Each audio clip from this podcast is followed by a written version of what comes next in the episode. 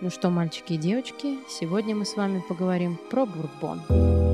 Это подкаст «48 историй», в котором два человека, попивая вино и вкуснейшие коктейли, делятся друг с другом историями из жизни, находясь по разные стороны барной стойки.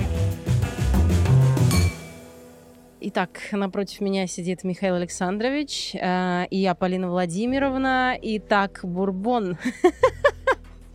Пушку немножко накинули. А, слушай, ну что такое само по себе бурбон? А, бурбон, во-первых, это виски.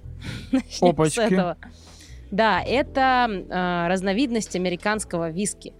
А, и у него есть все, вообще абсолютно все возможности называть себя таким образом, но а, у него есть определенные, как это сказать, особенности, которые отличают его от виски. А, первое, самое важное, это причем прописано в законодательстве, бурбоном может называться только тот продукт, который а, произведен на территории США.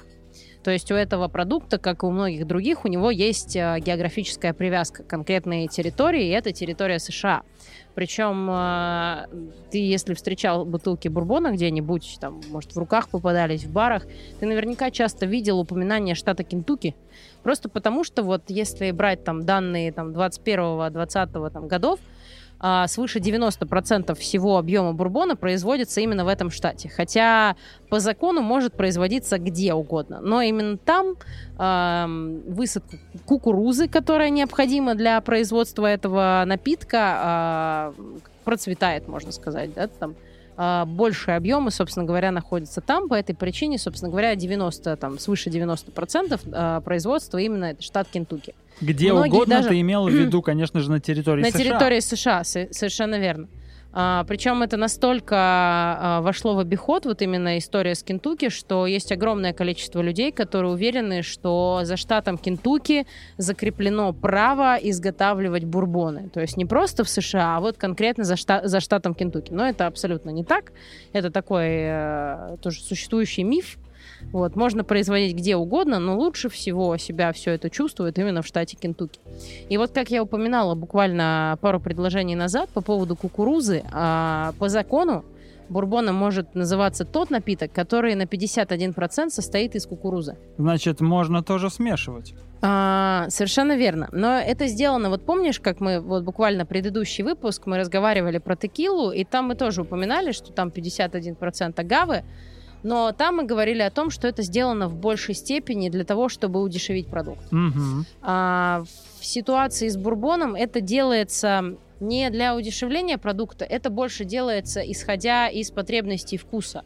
Потому что если мы, например, сделаем а, напиток а, на 100% из кукурузы, бурбон на 100% из кукурузы, это в целом будет пойло, которое не очень захочется пить. Ибо кукуруза сама по себе очень бога- богата сахарами, в отличие от той же пшеницы, ржи, а, там, я не знаю, овса, а, в ней очень много сахара, соответственно, напиток, который мы из нее получаем, получается очень сладким. Поэтому к нему, к кукурузе, всегда примешивают какую-то часть там ржи, а, пшена, овса, это может быть даже рис. То есть О. допускается, да, абсолютно. А, но вот кукуруза минимум 51%. Собственно говоря, вот эта вот история про сладость, про то, что кукуруза более сладкая, она очень м, хорошо отражается на разнице именно а, виски и бурбонов. Ибо бурбоны сами по себе всегда будут более сладкими, а, нежели чем виски. Собственно говоря, очень часто люди, которые хотят э, вникнуть в мир виски, вот в эти дистилляты, они заходят именно с бурбонов просто потому, что с них проще начать. Они помягче, они послаще, с них проще в это все влезть. У меня лично маршрут был именно такой. Я сначала начала пить бурбоны, и только после этого потихонечку, понемножечку стала влезать в виски, что-то там пробовать, узнавать, изучать и так далее. Но Скандалы, интриги, расследования. Да, Полина да, да. Старостина засматривалась в юношестве на бурбоны. даже кота так назвала, представляешь? У тебя кота зовут Бурбон. Да. Кайф. Он вообще свой самый первый день жизни провел в баре, где, собственно говоря, и получил свое имя. А я рассказывал... Ведра в баре, да, кстати. Круто. Да, да. Так, ну, смотри, я как-то в свое время бурбончика попила, э, уже сейчас от него отползла, просто потому что организм уже тяжело как-то на него реагирует. Ну, типа того.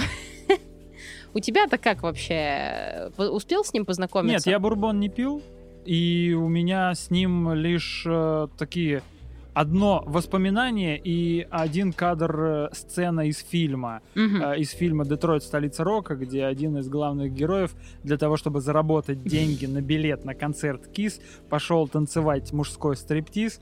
Так. Естественно, ему там было лет типа 16-17, он очень сильно волновался, чтобы сбить волнение, в баре заказал себе двойной бурбон, э, выпил его, его что-то замутило так, что он на сцене танцуя не буду произносить это слово. Да, в общем, да. ему было плохо наружу. Вот. А воспоминание у меня такое. Представьте себе. Частный дом, вечер, э, такая теплая, какая-то ламповая атмосфера в комнате, там есть и ковер, и какие-то прикольные картины, такой вот старый мягкий свет, Мгм. а, каких-то ламп, э, которые там из каких-то цветов, что ли, состоят, но они такие тепленькие, э, разноцветные, э, проигрыватель бобинный, такой вот с огромными большими бобинами, который батя ставил, и там играла песня Ален Делон, Ален Делон не пьет одеколон, Ален Делон что там пьет двойной бурбон. Вот меня батя к хорошей музыке приучал. И во- вот, вот именно вот эта песня как-то у меня особенно запала в душу. Она и играла-то не один раз. И как-то вот э, атмосфера очень сильно легла в душу. И сегодня вот, когда мы перед записью думали, что надо бы вот эту отсылочку Мгм, сделать мгм. прикольную, я искал песню и такой, да почему я не могу найти? Я ж помню, Агата Кристи пела эту песню. Почему я не могу найти? Оказалось, что это не Агата Кристи, а Наутилус Помпилиус.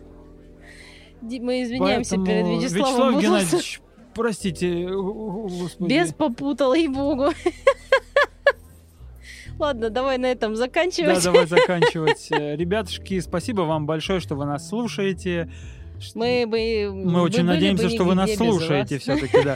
Вот, э, с вами были Полина Владимировна. И Михаил Александрович. Да, мы благодарим ресторан 48 стульев за то, что он нас вдохновил на создание этого подкаста, Совершенно верно. всячески. Спасибо большое. Да, спасибо большое Теме Вентуру за написанный джингл, вот эту фоновую музычку. Нам прикольную. она очень нравится по-прежнему. Прозвучало как-то странно, Полиночка. Да нет, правда нравится, ну чё ты? Вот, э, ну и если вы будете проявлять какую-либо активность, э, писать отзывы нам, ставить звездочки, отмечать этот подкаст, как это, в избранных, да, там, Мгм, на мгм. разных платформах по-разному. Любая активность нам Куда-нибудь помогает. отмечайте нас, мы Да, будем в благодарны. соцсетях мы тоже есть, в ВК, в запрещенной соцсети в Нельзяграме. Добавляйтесь, там есть прикольные новостюшки, есть прикольные розыгрыши, как вы уже видели, да, Легкие А, анонсики. и всякие прикольные штуки. Ну и мы, конечно же, в сторисах, э, в обеих, как это, на обеих или в обеих платформах, короче, везде. Везде. Мы э, показываем иногда закулисье жизни э, и работы, точнее, не жизни, а работы, Полин. Если я буду показывать закулисье ее жизни, мне Андрей голову свернет. Все. Прощаемся, обнимаем, целуем. Пока. Пока-пока. Ален Делон, Ален Делон не пьет одеколон. Ален Делон, Ален Делон пьет двойной бурбон. Ален Делон говорит по-французски.